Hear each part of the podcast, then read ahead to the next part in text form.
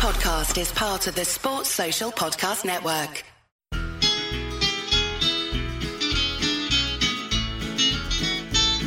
It's the moment of the evening every K-State fan enjoys. Settle down and pour a whiskey, crack open a LaCroix.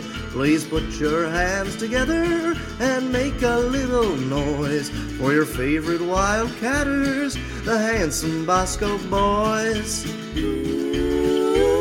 Ooh, boys. Come on, boys. The boys are back, and Grant and I, Grant and I, I am Scott Wildcat, are recording together after what was just a wild and fun, um, just a wild and fun trip down to Arlington. Um, you know, I have a beer of the pod. It is uh, Dallas Blonde from Deep Ellum Brewing Company, brought Ooh. back from Texas. Uh, and beer the pod is presented by Spotify Green Room. Is the only live audio only sports talk platform free to download and use. You can talk to me, Grant, other fans, athletes, insiders in real time. It's perfect for watch games, debates, post game breakdowns, and reacting to breaking news. It is a free app you can download in the Apple iOS store or the Apple or the Android App Store. Just link it with your Twitter account and you're good to go. We'll be going live every Wednesday at 7 p.m. in God's time zone. Join us and let your voice be heard. Real quick, we're not going to do a lot of bantering or any bullshit today because uh, you're a up with stuff to do. Well, it's be- it's actually fine now since we recorded a little later. Oh, okay. But well, you also you're also on a time limit now because Yes, you have I- a fantasy football draft. So it's yes, re- have the roles fantasy of reverse. football. Yeah, in like 90 minutes. Usually these don't go that long, so we will banter just a little bit. So um, I'm. Is that your? What? That was you. Oh. Wow. Scott has a surprise visitor. I'm Pause. We're gonna pause Yeah, now. We're gonna pause. Stay tuned. And honestly, that's why our podcast is better than anything else. We're not going to edit out that doorbell and Chauncey finding his deep man barking voice. It was just an Amazon package. It actually is a, uh special type of bone that Chauncey fell in love with when he was staying at mom and dad's, my mom and dad's, his grandparents. And to put in a little a little jingle while you run down to the door. Yeah, I might fun. do that. Well, so I'm actually so for these preview episodes, I'm trying to edit in like fight songs and like a little bit bumper music because we bounce around and have like segments where we cut in and out. Might try Yeah. to do that. but it's a little tougher since this is all going to be one continuous. Uh, Yeah. Yeah, Well, that's the problem with that's the problem with the platform we use.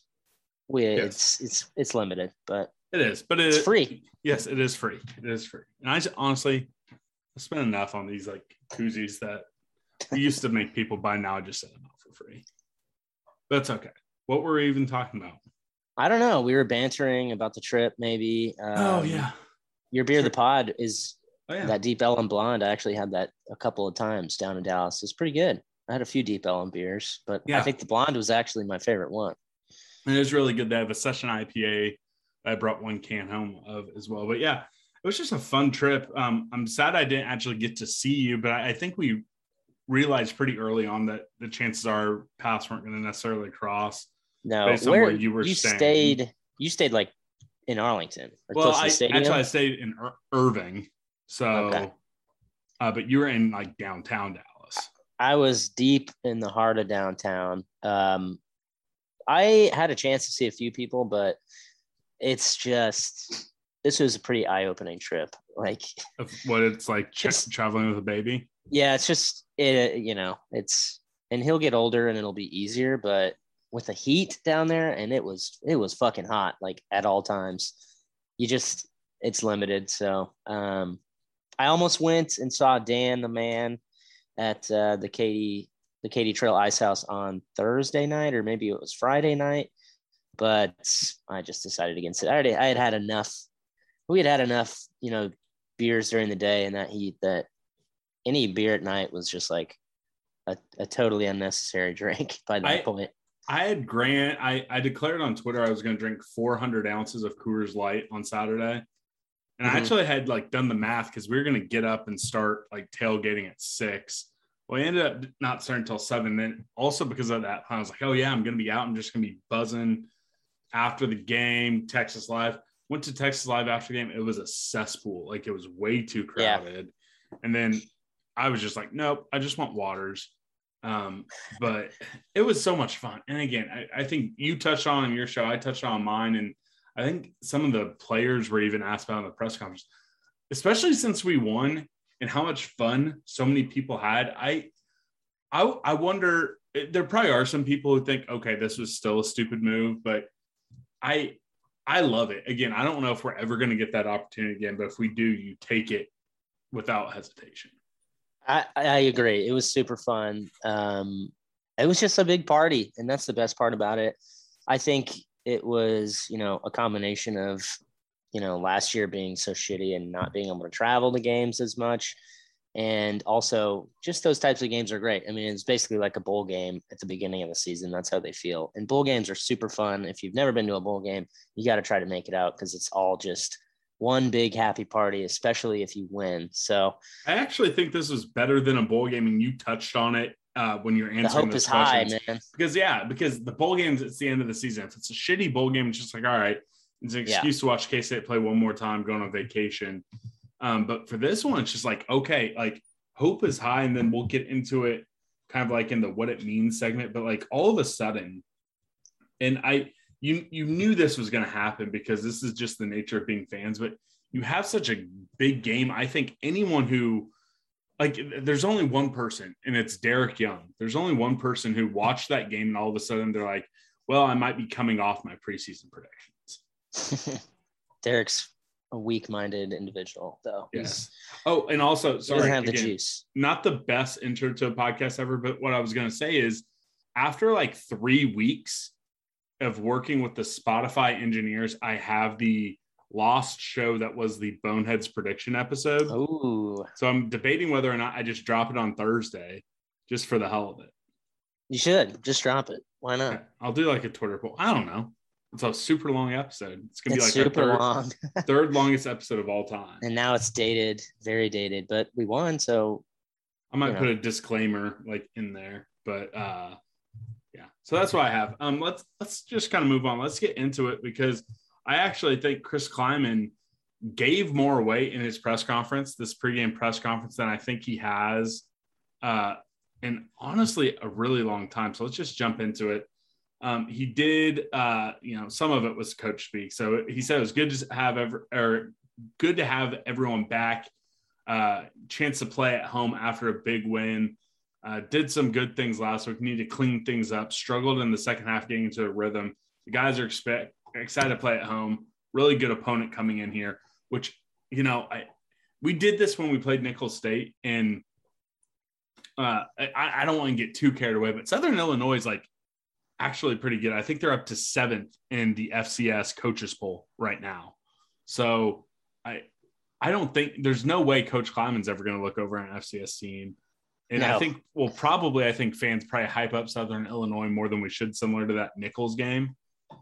But you know, that was coach speak. But he, he so this is where he kind of got more depth. So he was asked about, you know, that Deuce Vaughn play, and he said that he had to give the offensive staff a lot of credit. They picked up tendencies with Stanford watching film and throughout the game and how they like to stunt. And on that third and 13 handoff where Deuce took it, they knew they knew exactly what they were going to run, and boom, all he had to do is make that one guy miss. Uh, he says you always want to give the ball to 22. I agree with him. Uh, you know, especially knowing, hey, the offensive staff schemed them to do those stunts. I think it's time folks put a little bit more respect on Courtney Messingham's name for three out of the four quarters. I agree. He still Um, needs to figure out third quarter. yeah, we need to figure out the third quarter as a whole, but uh, I think Mess is a good schemer, and that was a great play. Um, the offensive line really, I mean, there was two gaping holes that he could have gone through, and the safety, you know, if he wanted to have a chance to stop him, he had to be about three steps ahead of where he was. By the time Deuce hit that hole, he was way behind on the angle he needed to take, and there was absolutely no chance. Deuce didn't even really have to make that big of a cut, and he was gone. And No, it, if- was do you- amazing, by the way, watching Deuce Vaughn in person. Do you I loved play- it. Do you remember playing NCAA football when you like have a fast guy and you know you don't even have to like do a move, you just kind of have to Yeah. like set the joystick out like half a step Yeah. and you're taking that's that's exactly what Deuce did. Yeah. I right. I love him. Yes, I, I love him as well. Um, so he really said he was really starting to talk up Southern Illinois. Um, and I, I yeah, I, I, have something in here later about how much like the respect he has like for the FCS, especially the Missouri Valley. But he really talked up and up the experience that Southern Illinois has. I actually read something today that they have like 15 six six year seniors or something crazy. 18, like 18 super 18 seniors. 18 super seniors. Jesus Christ. They brought almost all of them back, which again, it makes sense. They they had a spring season, which was weird, and they went to the playoffs for the first time in 10 years. So I get why they'd all come back, but that is insane. 18 dudes coming back for their super senior season.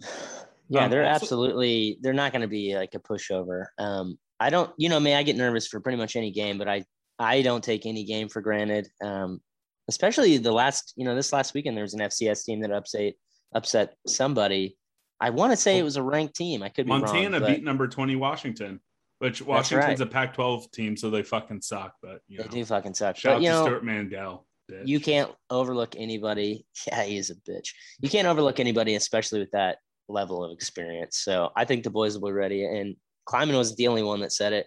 Um, you know, Skylar talked about their experience too, and maybe that's what we'll get to later. Yeah, well, so I, I didn't have the Skylar quote in there, but he did run through like almost every Missouri Valley uh, result over the last couple weeks. And someone had a great tweet. Someone's like, "Yeah, you know, Skylar is not taking anything for granted." Or someone goes, "Or maybe he's just a degenerate who bet on Missouri Valley."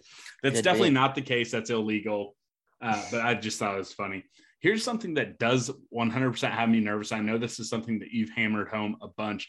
Klieman says that this team loves to run reverses, says it's the best reverse football team in the country also says they're going to do all sorts of trick plays. They're going to go all over the place. Um, hearing that, hearing hearing Klieman say that, and then also talk about how they want how fast they play to the ball and how they're always attacking the ball. That plays against everything for reverses and trick plays. How like that that made me more nervous than knowing about all the super seniors. Yeah, that is kind of scary. It's given our our history and inability to stop tricks plays, but I'm trying to think of last season when Klanderman, when Klanderman was at the helm, we didn't really get burnt by any trick plays. It was really more uh, Hazelton's squad. I can think of three games and three separate oh. plays where we got burned by a trick play, but I don't really remember anything from last year. Maybe that's because I blacked the go, season out. Yeah. But um, I will say that Klanderman I thought was pretty darn good, and he was a lot better in his situational downs. Um, so I don't know. I have a little bit more faith, but I just have faith in the defense as a whole. Um, they look big, strong, fast, and mean. So they do. I don't know. It, it does scare me. Of, of course, I'm sure we'll get burned on a trick play or two, but if we take care of business, it won't matter. Yep. Uh, he talked about how prepared they were to stop the run against Stanford. So we had uh, so many people coming downhill to do that. Can't do that this week because of uh, the different variety uh, that uh, in offense that SIU runs. This is uh, this is going to be a little bit more spread out football. They're going to have the RPOs. Uh, he he straight up said, "Hey, they spent 12 practices doing nothing but Stanford," which kind of contradicts one of his press conferences where where he said they were still doing a lot of K State versus K State. But hey, what do you expect? Um, he said there's going to be a different mindset facing Southern Illinois than you have versus most teams, but he's going to say that about every team. Um, he said for that uh, Southern Illinois game, they had a lot of things drawn up as a plan B or C in case they had problems in the three down lineman, uh, you know, alignment. He said they're still learning on some of this. Said this week you might see them play a little bit more four down, just starting to dig into everything defensively. Um, I said it on our podcast or on the review podcast I did by myself. I don't like the three man front. If it works, I'll live with it, but it just anytime I see it, especially in like an obvious running down, like, well, fuck, we're not going to stop it. Granted, we did, we did versus Stanford. Um, so I'll probably sound stupid a million times saying it on this podcast, but three man fronts make me nervous. What was your reaction to that when once we saw so much of it? I honestly had the same feeling that you did before the game. I'm not a fan of the three man front. Um, one because I feel like anytime in the past that we brought not, and it's different, it's different. But anytime we in the past when we've just like brought three, Um, we haven't been able to get any penetration on the quarterback and haven't been able to really collapse the pocket. And it's always bur- felt like it burned us. But man, I think our our defensive line was just so dominant on the line of scrimmage. It didn't really matter who was in there that it they were moving guys back two, three yards on certain plays and giving our linebackers, man, Timmy Horns, um, he was really impressive. Um, giving our linebackers, you know, plenty of opportunity to find those gaps, and they had all the time in the world. So I liked it. Um, I also hate it because K State seems to struggle against it so much. So maybe it's honestly not, you know, may, maybe it'll work out. It worked against Stanford, and somehow a three man front. It just it seems it seems to scream in the face of, of logic. A three man front stopping the run doesn't make sense, but yeah, I guess when you have the right personnel out there, it doesn't matter. Nope, And we very, we struggle like we cannot run against a three man front. No. So it's what we have it in the past. So maybe maybe they'll figure it out. Also, I love how Klieman's not telling anyone who Yeah. he reached out to about like how to learn it. I'm gonna be pissed if it turns out it was like Matt Campbell. That would be shitty. But I don't Also, know, I man. think Iowa Maybe State fans would be mad because we're gonna kick their ass with the three man front. maybe now practicing against the three man front and practices will give us a little bit better, you know, success on the field when we go against it. I hope so. Um, mentioned Sebastian says he's progressing and practicing. Just takes a little bit to come back from that type of injury. I think we both were not really expecting a lot from him, even if he got on the field. Grand, the wide receivers as a whole didn't really do much. I'm back to the point where I'm like thinking, just hold him out until I don't know the Iowa State game. Yeah. I mean, I I, just- I don't know when I expect him back, but you know, don't rush him back at this point. If he's if he wasn't able to go in the opener, just don't worry about it until he's 100%, even if it is Yeah. halfway through the year. I pretty much agree with that. I don't expect a lot out of Trebastin Taylor this season, just as a whole, unfortunately. All right. Um, when asked about guys who like ended up impressing a bit more than he anticipated after watching the game film, Klieman said Daniel Green played really, really, really well. Unfortunately, he had that targeting call, which honestly, when I saw the replay, that was fine. He also said Felix and Ekow played really well. Uh, they played a lot of guys. This is something that is like on me. I was drinking more during the game than I uh, ever do. Um, so, and I wasn't able to keep up with. Okay, I tried to call out the corners every time, but I so it's on me. Like I didn't really Ekow notice Ekow out there because there was rotation. I went back and watched a little bit of it uh, yesterday afternoon, and he really is just back to. He's just back on his bullshit. No one, He's no one. He's the number one corner. Again, I understand why they're rotating so much. And, and, and I, I I think Brents is good. I'm I'm Yeah. not saying this to downgrade Brents but Ekow is the guy I want, you know, fourth and seven, 20 yard line up four versus Oklahoma. I want Ekow to be guarding whoever Spencer Rattler's favorite wide receiver is.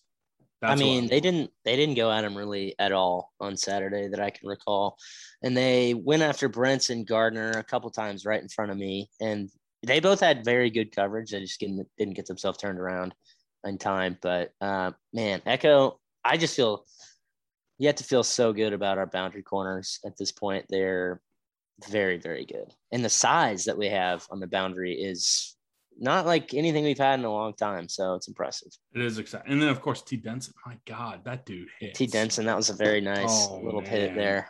That Love that. exciting.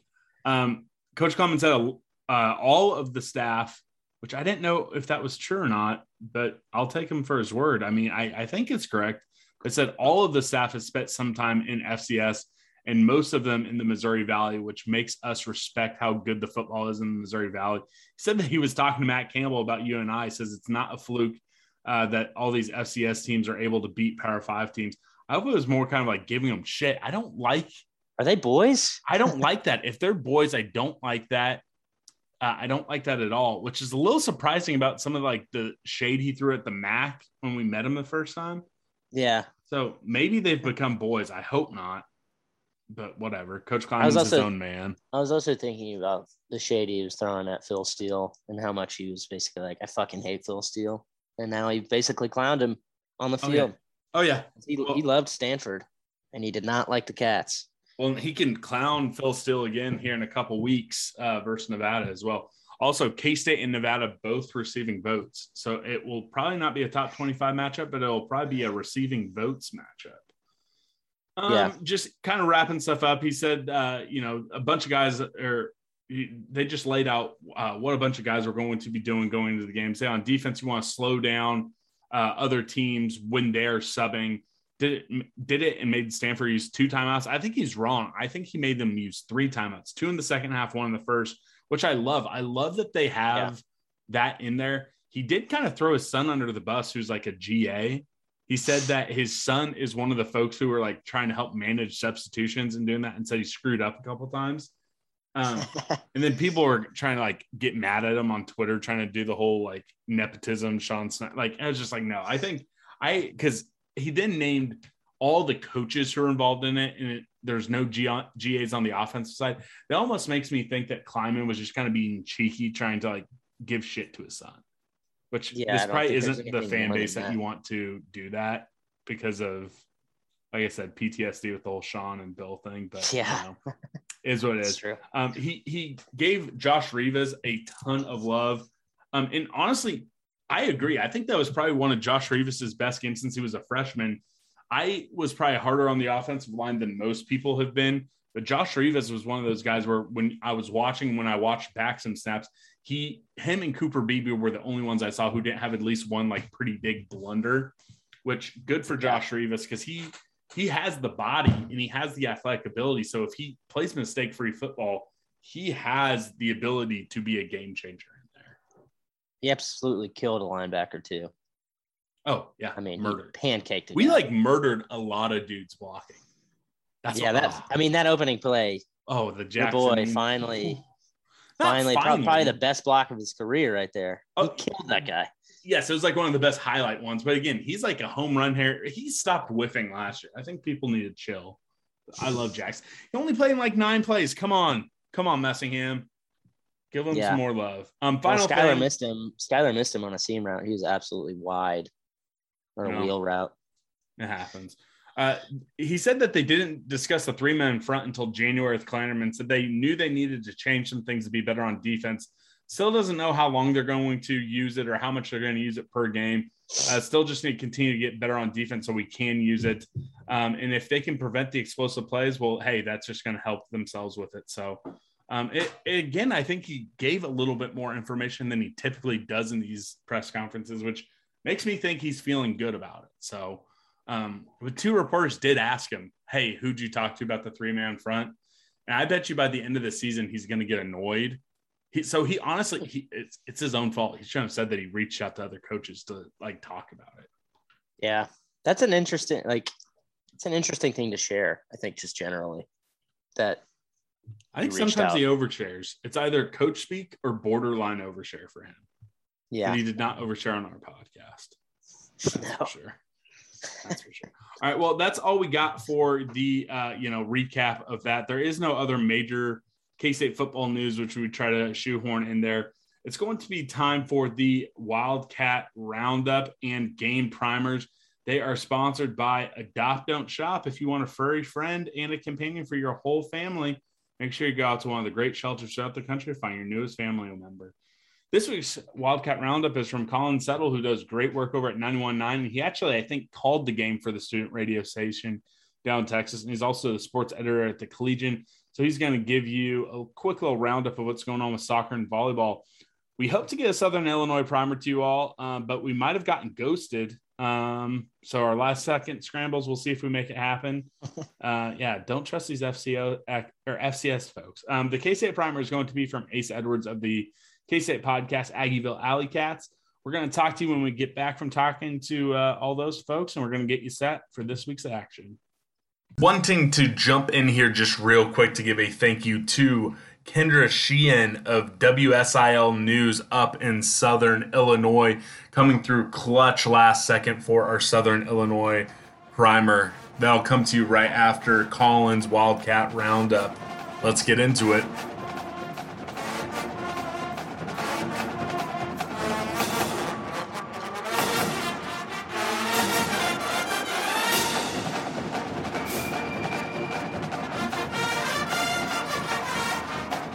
What's up, Wildcat fans and Boneheads? I'm Colin Settle. I'm a senior here at K State. I work for a lot of different organizations here for the university that I will get into later, but it is time for this week's Wildcat Roundup. We are going to start off this week talking about K State women's soccer. They're on a roll right now. The team is currently on a one game win streak after beating Colorado State 4 to nothing on Sunday, which I will get into here shortly. But to start off last week on Thursday, they took on a very, very tough Denver team in Denver, losing three to one. This was a game that, you know, it was going to be hard, and that's something that Coach Dibbini talked about earlier on in the week. That's something that Brookelynn Entz and other players talked about early on in the week. They knew this was going to be a tough game, and, you know, the score does not show due justice to how close this game actually was. I think there were a few missed opportunities late, but they just couldn't capitalize there towards the end of the game. But they were able to bounce back, beating Colorado State 4 to 0 on Sunday, something that's very hard to do, putting up four goals on a Sunday game on the road, even harder if you think about it. Some key things from this game Marissa Weichel now leads the team in goals, sitting at four. She scored two against Colorado State. She now is on pace to beat Brookelynn Entz's record for goals in a season, which sits at seven. Currently at four, she is on pace to break that. Other key storylines Peyton Pearson in goal, along with Elena Wermeyer, are the two rotating goalies right now for K State, with the redshirt junior Rachel Harris still recovering from her ACL injury. Although Peyton Pearson in goal now with this 4 0 win now has three consecutive shutouts in away games, which is a very impressive feat for the sophomore. Looking ahead to this week on Thursday, September 9th, the women's soccer team will take on Purdue at Folk Field in West Lafayette, Indiana. With the game scheduled to start at 6 p.m., with coverage provided by the Big Ten Network Plus, whatever that is at this point, network, with other live stats being provided by kstatesports.com. And then next Sunday will be the first time in three weeks where the Wildcats will return home to face Indiana, who currently sits at 4 1 and 1. Still has also not played a Big Ten game yet. That game is scheduled for 7 p.m. at Buser Family Park here in Manhattan. To purchase tickets, you can call 800-221-CATS or you can visit kstatesports.com slash tickets. If you can't go to the game, you can watch it live on the Big 12 Now network on ESPN+. Plus. You're going to have play-by-play from Brian Smoller. Uh, you're going to have Oscar Montenegro doing color and Catherine Benhart also doing some sideline reporting with live stats being updated on kstatesports.com. It's going to be a great game for them. You have to show out. That's something that a lot of the players were really hyped up and talking about in this media day. When I got to talk to them on Tuesday of this week, they want to see big crowds. They want to see the fans come out. They need the energy. They want the hype. They're all about it. And it's the perfect time up against an Indiana team for the fans to come out and support this team. So go out there, support this team. They're doing great things. And now let's move on to some volleyball.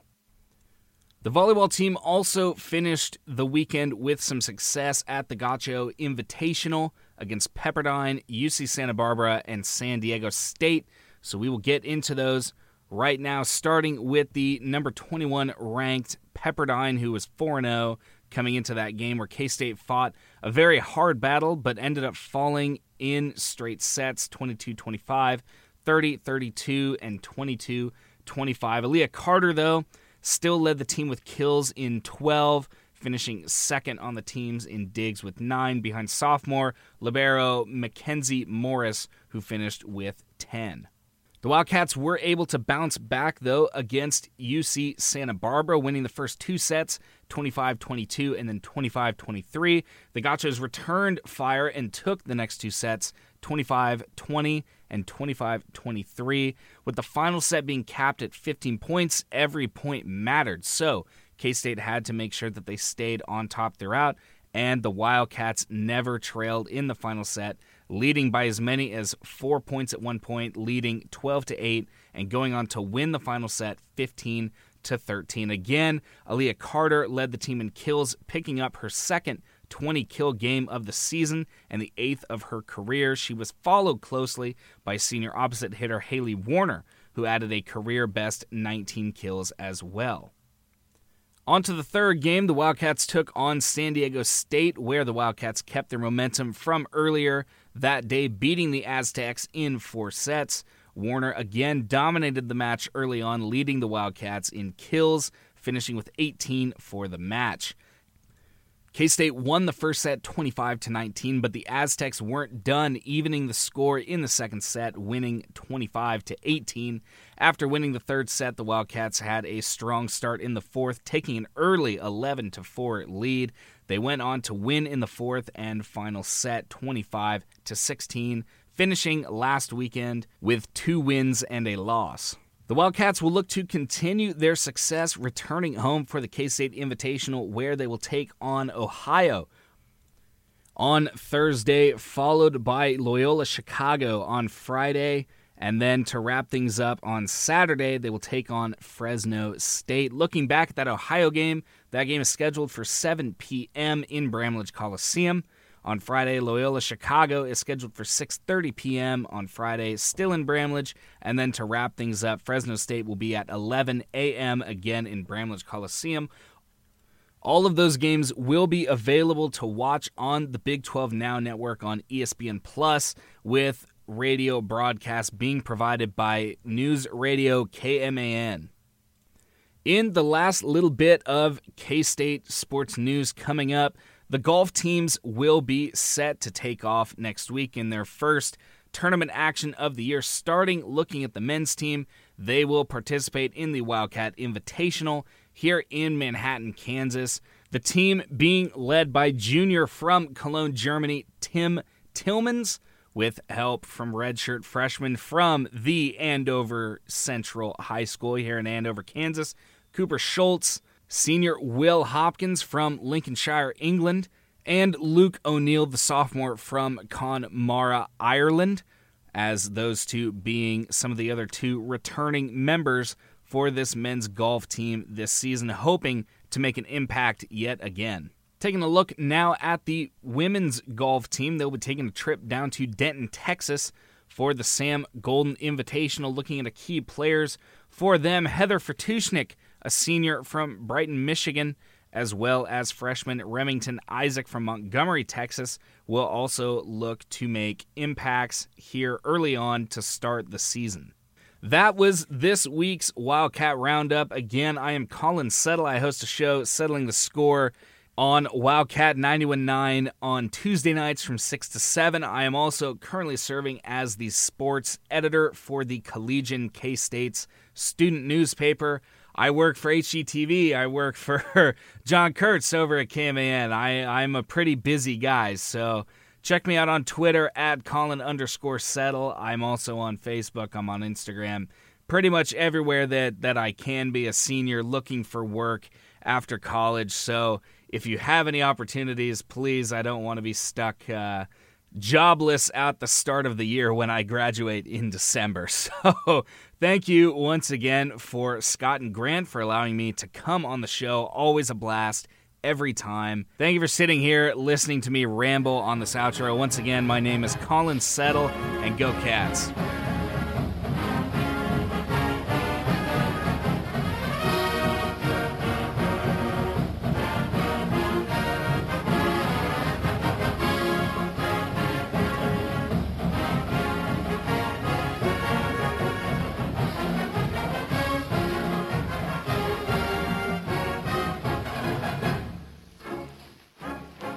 Right, thanks so much for having me. My name is Kendra Sheehan. I'm a sports anchor for WSIL News 3, an ABC affiliate down in Southern Illinois. I cover SIU's football team pretty extensively. You can find me on Twitter, Kendra Sheehan underscore, or Instagram, Kendra underscore Sheehan.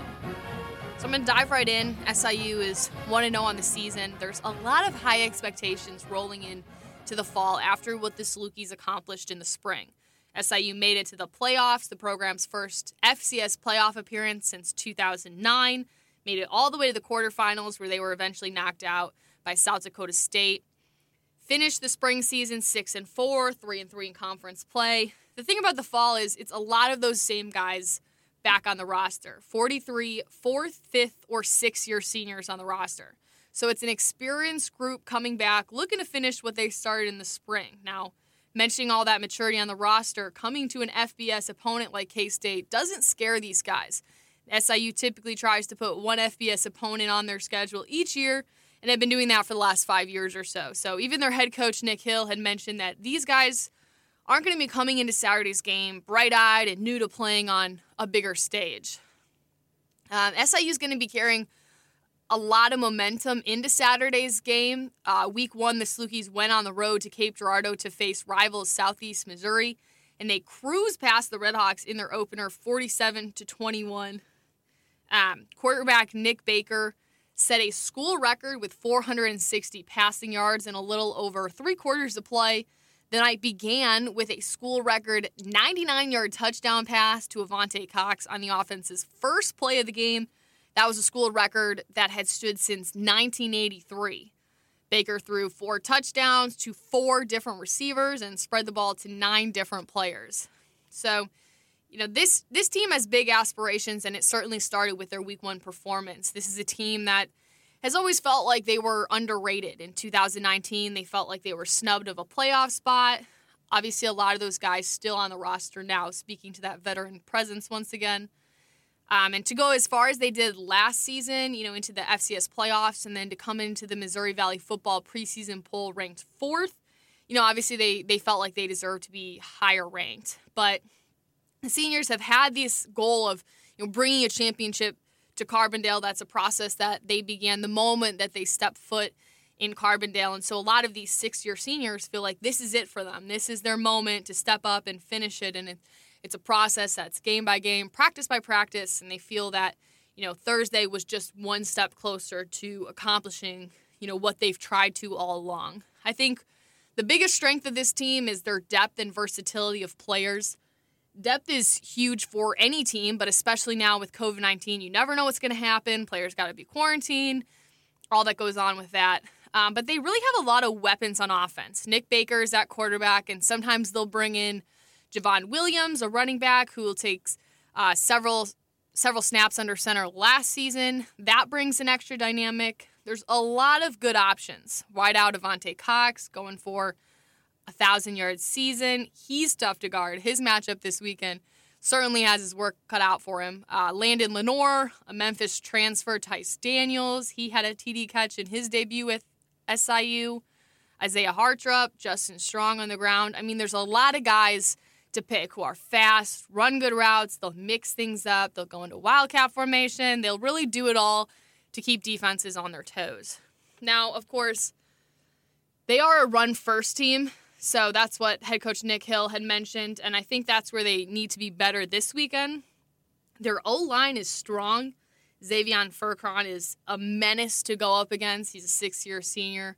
Uh, but really, their run game has got to be a little better, I'd have to say, this weekend. They ran the ball 32 times for 93 yards in week one, averaged about 2.9 yards a carry. Special teams could be an area of weakness for this team, uh, especially punt return. I can see that is something K State will try to exploit, having Phillip Brooks on the roster. Each of SIU's four kickoffs were returned by SEMO with at least 25 yards this past Thursday. Um, key players for the game, I'd have to go with quarterback Nick Baker. Uh, training camp and fall, it was really fall practices. It was really a tough battle between him and Stone Labanowitz who was the quarterback that took over for Nick Baker last season after Baker suffered a season ending foot injury. But Baker's back. He ultimately won the starting role, proved himself against SEMO.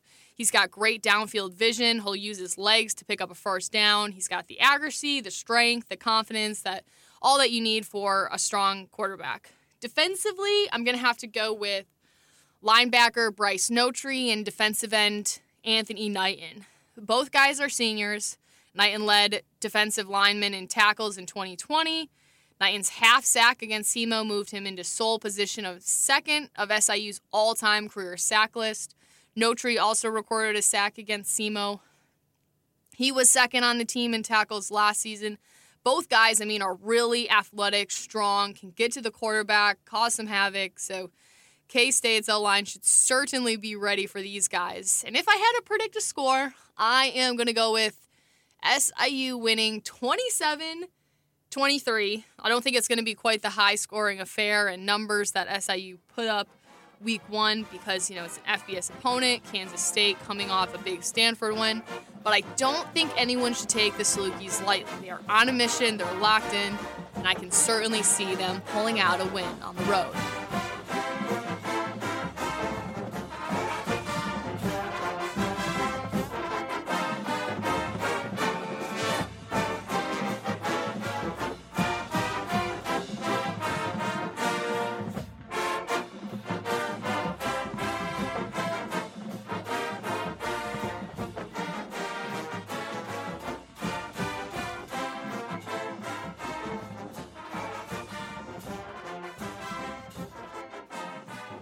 Hello to all the boneheads and Joker and the Thief enthusiasts. I'm Ace Edwards representing the Aggieville Alley Cats, a K State sports podcast where, come rain, shine, or anything in between, we'll deliver to you the Kansas State sporting news that you so love.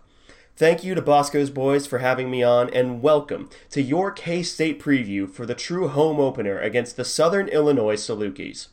SIU is an FCS team coming into a hostile Bill Snyder family stadium in what will likely be the scariest environment these players have seen in their college careers.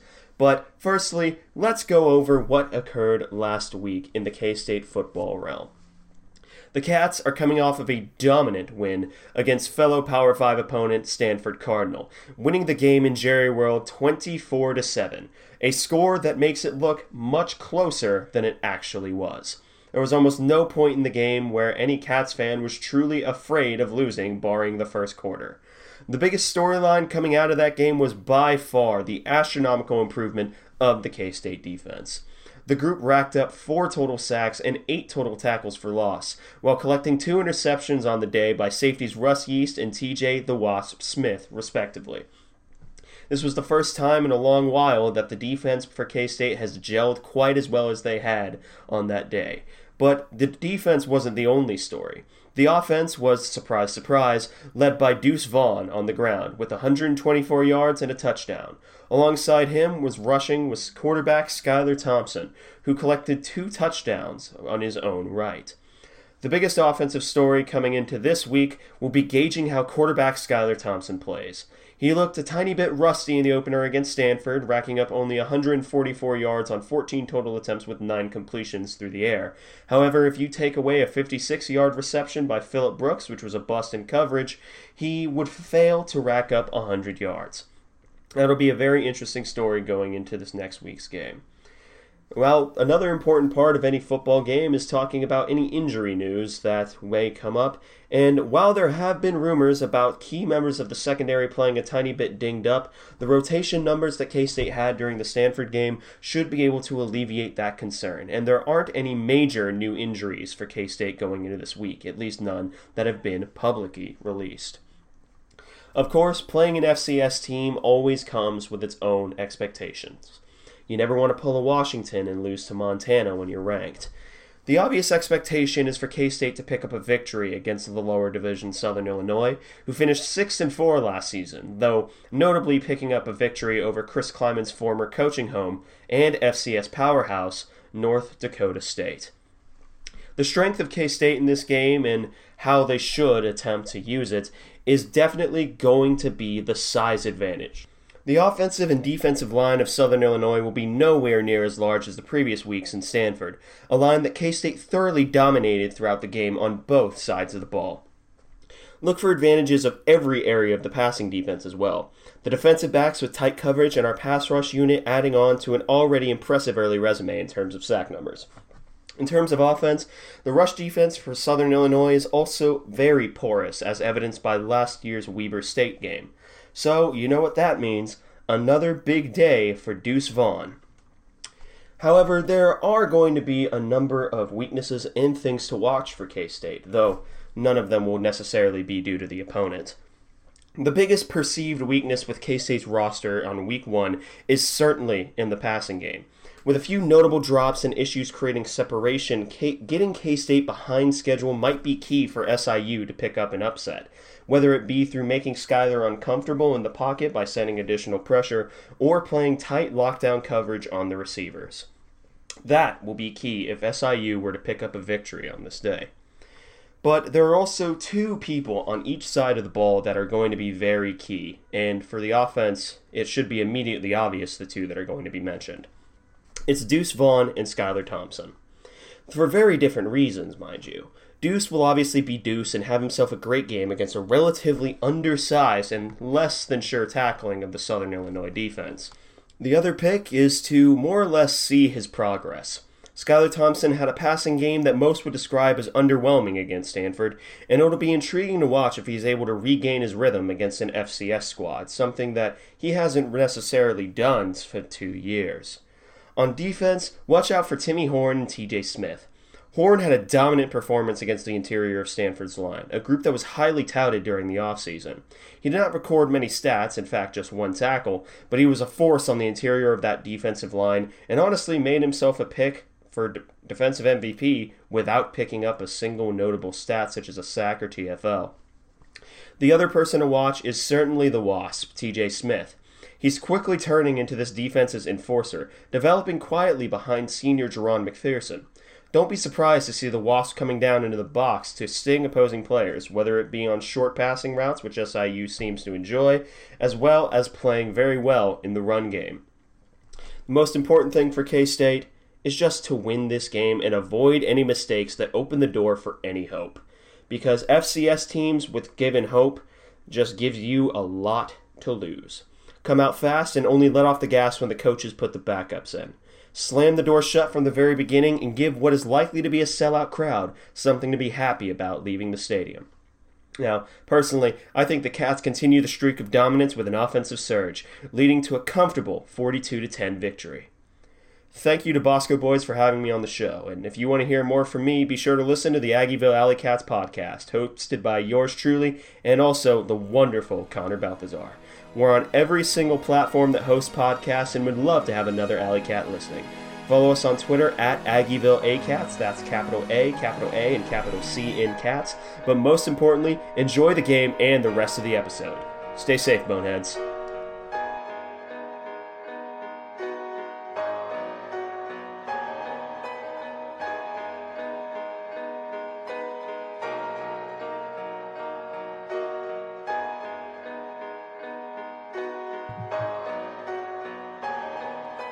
And we are back again. Thank you to Colin Settle over at 91.9 Wildcats and the Collegian for giving us our roundup of what's going on around K State sports outside of just K State football. And then to our guy Ace Edwards over at Aggieville Alley Cats, give them a listen as well. Also give Colin a show. I think it's on Spotify, settling the score. Uh, their show actually was live last week or yesterday, and it should be in Spotify right now. So settling the score.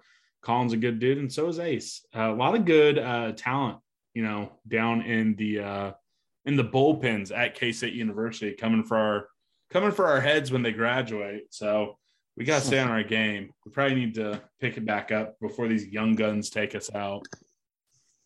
Hey, I welcome the challenge. Iron sharpens iron, right?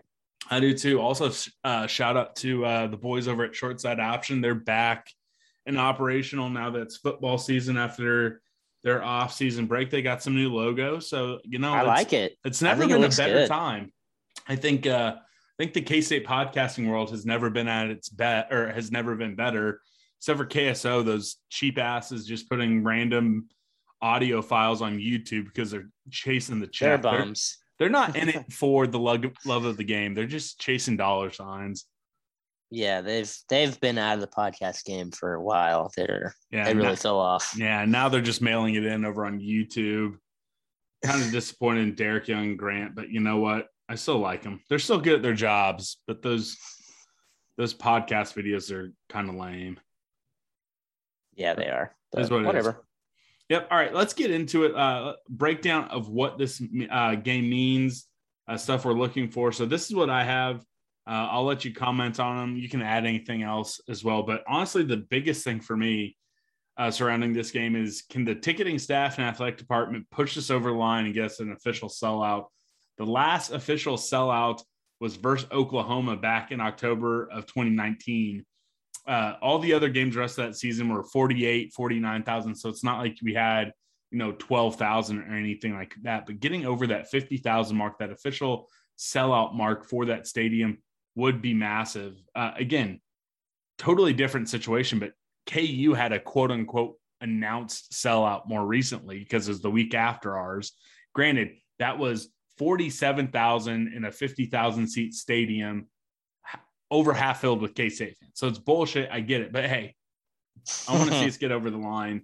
Uh, you know, I and getting over the line, getting that 50,000 number, basically say K State athletics is back to business after this pandemic. So again, does it tangibly mean anything? No. But I'd be lying to you if I said I wasn't trying to count every single one of those green dots during one of the breaks in between my 15 meetings today because uh, I want to see it get over the line. I, I want to see it. I'm glad you bought tickets from the Case Athletic Department, so you got two of them, you know, off that screen. I did. Um, I chose the expensive option too. I've I kind of regret it, but I'm so excited to get back into Section Four. Scott, I haven't been there since the West Virginia game in 2019, hmm. November 16th. Um, well, I um, mean, that's not that. You much. haven't been since Iowa State. I wasn't able to make that game, but still, fuck, feels like forever ago. Doesn't that game feel like so long ago? Yes. The West Virginia game. Oh my god, I can't wait to get back. Unfortunately, it looks like it's going to be 97 degrees that day, which Ooh. annoys me. Really, I'm glad you said me. that because I, I was going to try to go uh, lavender long sleeve tee with some shorts because I think that's a good look. But no, I'm going to have to go dry fit polo. I think I might have to get a new polo. I'm it's been a while since I've bought any K State stuff, but um, if I don't, I'll do the cat script and some shorts. And yeah, it's it's gonna be hot. Luckily, I sit on, we both sit on the west side, so and, that helps. Evening game, but um, man, I'm tired of the heat. I'm ready. Let's get ready for it to move to on. Actual fall. Um, the next thing, uh, I'm I'm just gonna be looking for my personal questions to be answered. Yeah, uh, not my personal life, but you know when it comes to the K State uh, offense for the most part? Can they sustain a few more drives instead of being dependent on that big play? Can the offensive line avoid some of their mistakes that led to easy, easy tackles for losses and sacks? Uh, yeah. Can Skyland, the wide receivers, get on the same page in the passing game? Can Bebe catch the balls he's supposed to? Really, all the questions I have are over on the offensive side of the ball. I will be interested though, and I'll keep my eye on the split of three man versus four man front. So that'll be something. Um, also, and it's on the defensive side, and I'm just as much guilty as this as anyone. But with all the hype that the fans and players have given themselves after that Stanford game, you know, talking about as the mob back, the hand signed, all this mm-hmm. type of mm-hmm. stuff, which I love, by the way, which I, I love. too. But you can't be doing that if you give up 500 yards versus an FCS offense. Again, it's a good offense. Go back yeah. and see what they did to SEMO in their first game this season. It's a very good offense. But it doesn't matter how good the FCS offense, you can't give up a ton of yards and a bunch of points and be throwing up the hand sign and then all the is the mob back talk immediately stops. I would like to keep that going for at least another week before I we play too, Nevada because it's fun. Um, yeah, I don't know. We, we shall see. I think the did mob... you catch it? Did you catch it in the game? It, I, it wasn't. I did. Yeah, yeah, yeah. I, I did. I, I saw it. it. Um, yeah, I saw it. I had a, a really good view of that sack. It was like kind of right in front of me, and his body was faced towards me when he flashed that sign. So, yeah, I saw it, and not only he, not only was it him, it was like six dudes behind him flashing it too. So, it was um, it's exciting. I I feel very good about this defense, and I don't want to get ahead of myself, but it just looked fast. That defense looked fast. And am I wrong? They looked fast and big and just mean. So I don't know the Tremaine Carroll effect. I love it. I really, really, really, really liked Russ Yeast. I thought he was looking. I thought he looked fucking good. Like also, way, how about way play by the Sauce Boss though. I mean, the Sauce Boss is nice. Yeah. As the number one Reggie Stubblefield podcast, that I, TBU was amazing. I really struggled with numbers. early on. I I, needed a I- program badly. I needed to bring, and I might actually try to print off a roster because I spent too much time. Uh, you know, number one, okay, that's Stubblefield, and I knew some of them, but especially like the offense or the defensive line out there. It's like, all right, did Tyrone Talini change his number to fifty? I'm like trying to go back and forth, so I might have to print off a roster before the next game. I'm gonna have Um, to buy a program and and get used to it Yeah, because I didn't know a ton of players and it was pissing me off. Yeah, and then it's like I didn't know what number Cade Warner was. I knew Howe was 86, but it's just like, oh, yeah, I, I I'm gonna have to bring in a roster. All right. Um, the next one, who's gonna step up and be linebacker two in that first half? Daniel Green serving his uh, targeting and ejection suspension. Uh, you know, Green and Fletcher played a ton, not a lot of rotation. So I'm just interested to see who's gonna step up. Is it gonna be Austin Moore? Is it gonna be someone else? Um, but I'm going to definitely be keying in on that during the second half or the that Yeah. first half. That's why he was my MVP because I think you know he is our best linebacker, and I I thought he played very well. Um, he looked like he definitely took a step up. Fletcher, I thought played pretty well too, so credit to him. But it'll be interesting to see how that linebacker corps operates without the best man. Yep. Um, also, it'll be fun to see if the swagger and energy inside the team and on the field and sideline can stay at that high level. From the moment I got it, got into the stadium about 42 minutes before, and I stayed through the entire game, I had a hard time reflecting and remembering a game where there was as much energy amongst the players, whether they're playing on the sideline, warming up like that. So that's just something I'm going to keep in the back of my head because I don't know if that's something that can be sustainable all year. Um, but I'm, I'm pumped to see it, you know, from game one in Arlington to game 13 in Arlington. I think the yeah, I think the energy level is going to be high. I think it's I think it's going to be very high. I mean, that opening game, it's a night game.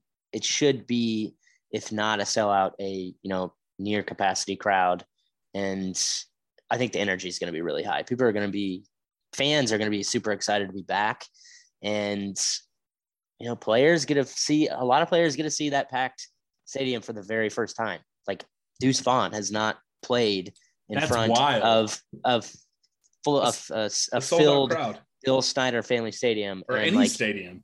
the the just yeah exactly it's it's it's crazy so you know the reception that Deuce is going to get Deuce is going to ring throughout the stadium every time he gets a touch which I loved by the way anytime he touched the ball I could hear the students yelling Deuce which was Also, amazing. shout out to the students who came because talk about bringing the fucking energy. They were great. They were, They were great. I have a lot of faith in the students this year. I don't know what the sales are at. I know they were up to about six thousand, which is, you know, not what it was when we were there. But- yeah, it was 8,000 when we were there. But you know, that makes me feel a lot better. And I'm God, I can't wait. I'm gonna bring the energy for sure, and I'm bringing a friend, and we're we're pumped. So I can't wait. Yeah, I'm pumped. Final thing, mention it. Just gonna keep an eye on how much we use the three man front versus a very, very different defense or offense. And again, I would think it would lend itself more to these Yes. types of offenses. But again, I'm a P brain. I don't know what I'm like. I would imagine it would too. Um, which it's surprising. It goes against logic to think that a three man front would be so successful in stopping the run, but it fucking stops us all the time. So maybe we should just take versus the running team. take the proof in the pudding and uh, goal line. switch that three man. I don't know. Goal line, go three man front. Well, like- shit, man. I think a pass heavy. I mean, we're gonna be we're gonna see we're gonna see if that secondary is as good as we think it is. yeah, over the next two games, we 100% will see. So But I think the three man front will be fine. Um, I don't have a lot of. I mean, those guys moved some seriously big offensive linemen, so I think we'll be okay. Yeah, I, I do too. I do too. Also, their offensive and defensive line are tiny boys compared to Stanford and compared to ours, which aren't the biggest boys. They're getting there. They're, They're, getting just there. growing. They're just growing. Okay. Uh, keys to the V presented by the University of Memphis. Why don't you want us? Please invite us to the Big 12. We're better than UCF. Sponsored by the University of Memphis. Wow, they're thirsty. They're Are they? I. I saw you know the four team edition is happening, but I that's it. I haven't really seen anything else. Um, are they twerking on the timeline? No, Memphis is just quietly like sulking. I would be. I mean, asking FedEx why they wouldn't pony up the sponsorship money to get them in. so I, I think Memphis is probably super butthurt. I saw, and I love this. I love that this is kind of like a side effect. but you know, UConn left the Mhm. AAC uh, to go to the Big East for basketball. Now you're having Cincinnati leave, uh, which is another good basketball team in that conference. Uh, so I and Central Florida's made the tournament. So all of a sudden, Wichita State is insanely butthurt because that's where they play basketball. So Yeah. they're all butthurt, like, oh my God, we thought we were joining this, you know, decent basketball league. And now all these basketball. So now it's just them and Memphis, just, you know, playing thumb wars at, you know, midfield. So it's in Houston. Houston's good at basketball too. I mean, Yeah, they are good. we're going to stay the top basketball conference in America. So Wichita State's all up in their field. So I love that. So we'll, uh, I love we'll- it too. Fuck We'll them. maybe do a uh, expansion pod special here in two weeks because I think I am, I am going to drop that uh drop that uh, old live show just to keep the five shows a week streak going. It's not sustainable, but it's going to go another week. So Might all as right. well. Might as well grift it. I mean, toss it out there. We did the work. Yeah, we did the work. The Boneheads did the work. They love that And show. Okay. People loved that show, so they we might as well toss it out there. Yes. All right. So what's your first key to V for this game? My first key to V, play clean football. We had nine penalties for 80 yards. Some pretty costly drive killer type of penalties in a game where, you know, this coming week we're we're gonna be favored against a literally a tricky, experienced FCS opponent. Don't self-sabotage, don't give them hope. You gotta be sound, be fundamental, be ruthless. That's also, because V. one of those penalties came on a big Phil Brooks return. yeah, I mean, sixty yard swing. Yeah, probably. eh, Yeah, probably 130 yards if you're, you know, not gonna do the rules by the stats, which you should. Yeah. Mine is answer the questions in the passing game. I put questions in air like in quotes because ultimately I think we did what we needed to do in the passing game. But I to win games all year long, you are gonna have to see more. So I want to see Bebe not have a couple bad drops. I want to see the wide receivers get a little bit more separation. Maybe Skylar, he said he wasn't rusty. I, I think he probably was a little bit rusty, but again, I thought he was fine. The usual haters were out there hating. I thought he was fine, but you need to get the fan base feeling really good before that Nevada game because the Nevada game is going to be a dogfight. It's going to be a dogfight. So Yeah. I, I just want the fan base all to be hashtag good vibes the entire week going into that game. And I think that's only going to happen if the passing game looks a little bit better.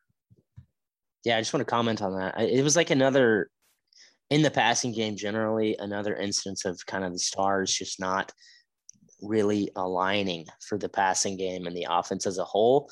Because it would be another, you know, example of mess drawing up a really nice schemed play and either Skylar not seeing it or Skylar dropping it in the bucket and a wide receiver not coming up with it. It's just it's frustrating because I think I do think we have a pretty formidable passing attack when it in terms of like scheme. We just we gotta execute. It's always execution, it seems. Um, so it's super frustrating. My next key to V, let the mob be the mob. Use that speed, size, athleticism, swagger, energy advantage to suffocate the Salukis. Let the cats loose. That's all.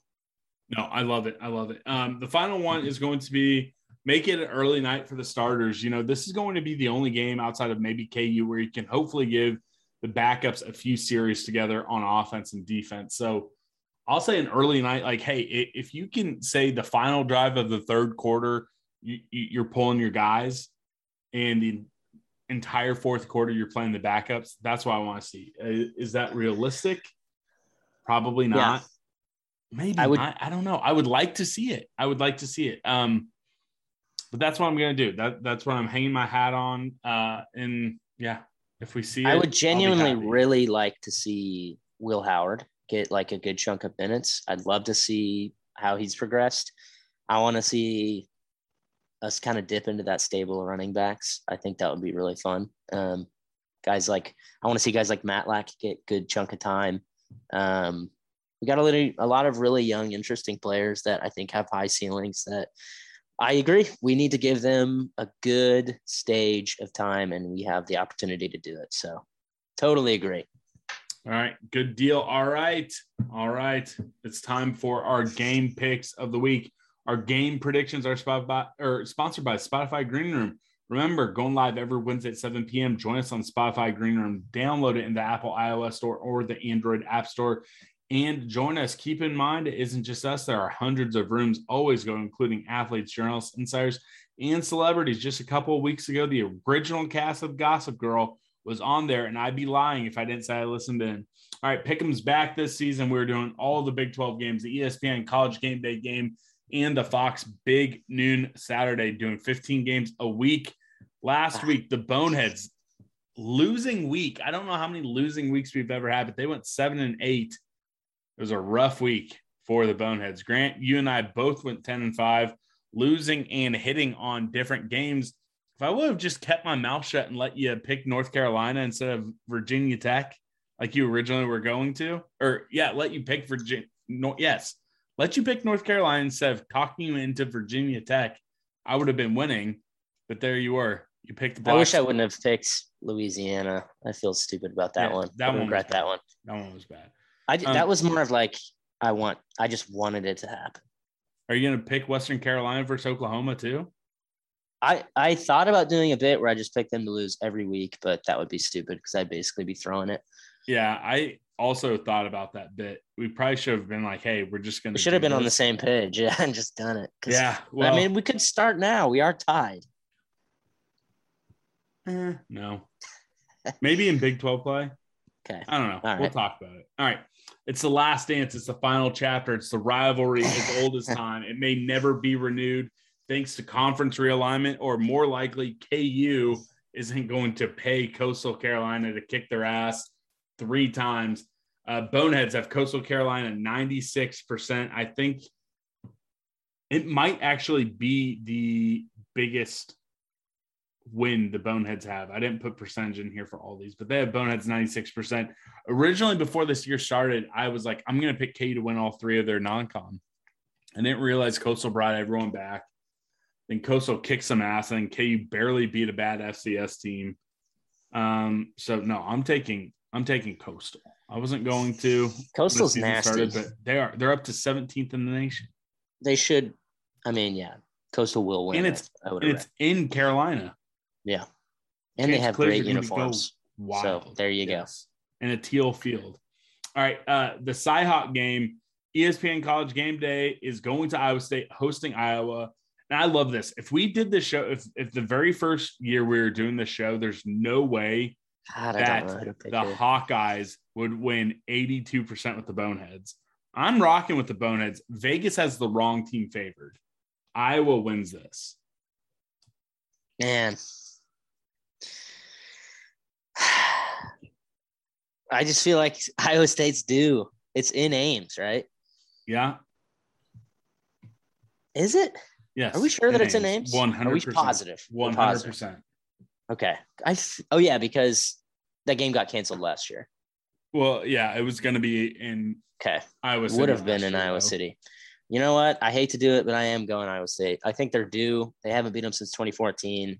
I think they're going to have that home advantage. I I want to be wrong, and you know, odds are I probably will be wrong because it's Iowa State. They'll find a way to fuck themselves over. But I legit think that they are going to beat Iowa. So I got the Cyclones Yeah, I, begrudgingly. I don't. Uh, the Bank of Oklahoma Turnpike Classic. Gross. Yeah, Oklahoma State versus Tulsa. Oklahoma State. Uh, Boneheads have them ninety percent. So do I. Tulsa sucks. Okie State. Not sold on Okie State, but I think Neither am I, but Tulsa's booty. Okay, Pac-12 versus the Big 12. I call this the Stewart Mandel special because I will be tweeting at him because I have TCU winning. Boneheads have TCU winning 72%. Are you with us or are you with the Golden Bears with Stewart Mandel? TCU 100. Love it. Love it. A future SEC matchup. Gag. Texas at Arkansas. Boneheads have Texas. 66%. I have Texas. Their quarterback was looking nicer than I thought he was going to.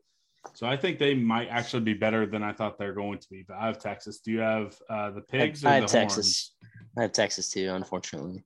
Would love to see Arkansas win that. And I typically cheer against them. All right. These are massive ones. Um, you know, it's it's teams versus horrible FCS teams. So West Virginia versus Long Island, OU versus Western Carolina, Baylor versus Texas Southern, and Texas Tech versus Stephen F. Austin. Just tell me if you're picking any of them. Otherwise, we're moving. I got all four Big 12. Okay, Fox, big noon kickoff game. Oregon, who this game was looking a lot nicer before they struggled with Fresno State going to the horseshoe. The Ohio State University, the Boneheads have Ohio State 87%. I do too. Um, honestly, part of me was going to pick Oregon in this game until I saw them struggle with Fresno, and I was like, no way. So, who do you have? Yeah, I don't think Ohio State's, or I mean, Ohio State's a top four type team this year, but I do think they got too many boys for Oregon. I think they're going to roll. Yeah. All right. First game in the Commander in Chiefs uh, Trophy Series Air Force at Navy. ESPN hates the troop going to stupid Iowa instead of this game. Bad look for ESPN. Boneheads have Navy 60%. I'm going with the Air Force boys. Shout out to my friend Chris. He's in the Air Force. That's really, I don't really have any other reason. So I'm going Air Force. I'll go Navy. There we go. All right. An A- ACC versus SEC. I'm calling this the mediocre matchup of the week. NC State at Mississippi State. Boneheads have NC State 57%. I'm going with NC State because I think Mississippi State with Leach is like going to implode this year. I think it's I think there's like a case for a disaster. NC State, State also sucks. They're ACC. Uh, so I don't really have anything else other than I would like to see a Leach meltdown at some point this year. I'll take Mississippi State. There we go. I'm rocking with the Boneheads too much. Actually, that's only two games. You're with them and I'm with them. All right. The Cat Clash. This is actually a pretty big game for the upper middle, middle class of the SEC East. Mizzou at Kentucky. Boneheads have Kentucky 57%. I'm going with the home team. Um, you know, the only Stoops uh, head coach still active. So I'm going with Kentucky. I'm going with Kentucky because I absolutely despise uh, Eli Drinkowitz or whatever. Eli Dorkowitz. I hate right. that guy. Then we got the Holy War, the best, one of the best rivalries, uh, rivalry names in college football. Utah goes to future Big 12 member BYU. Uh, the Boneheads, big time BYU, 78%. I'm going with uh, I'm going with Utah on the road. I got the Utes myself. That's, okay. Is that the best? Is that the best rivalry name?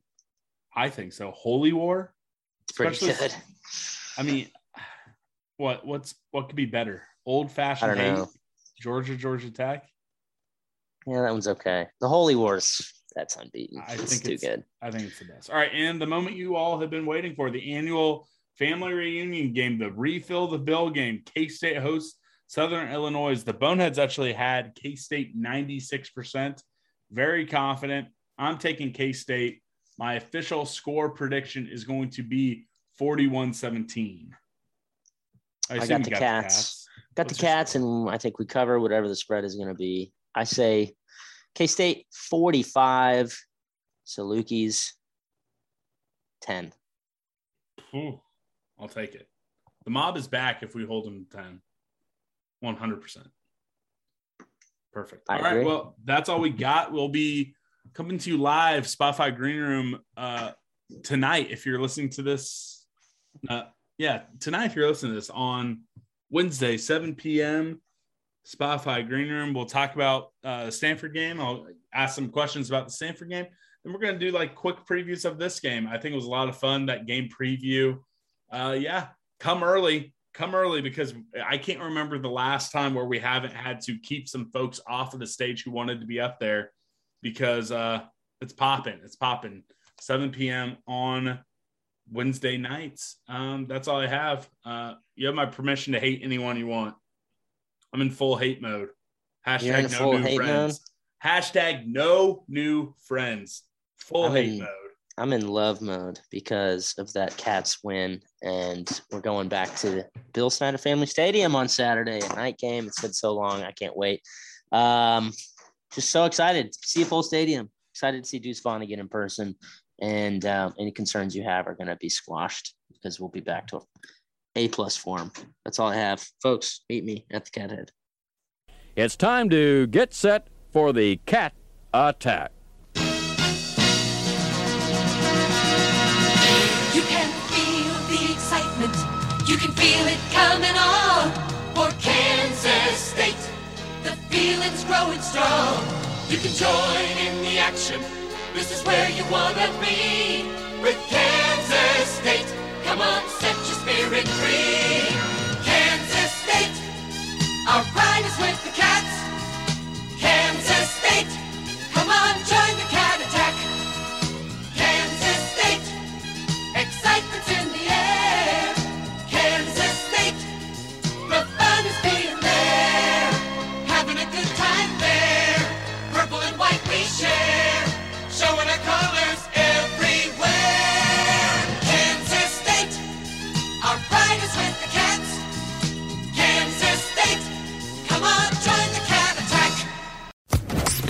Shell Podcast Network.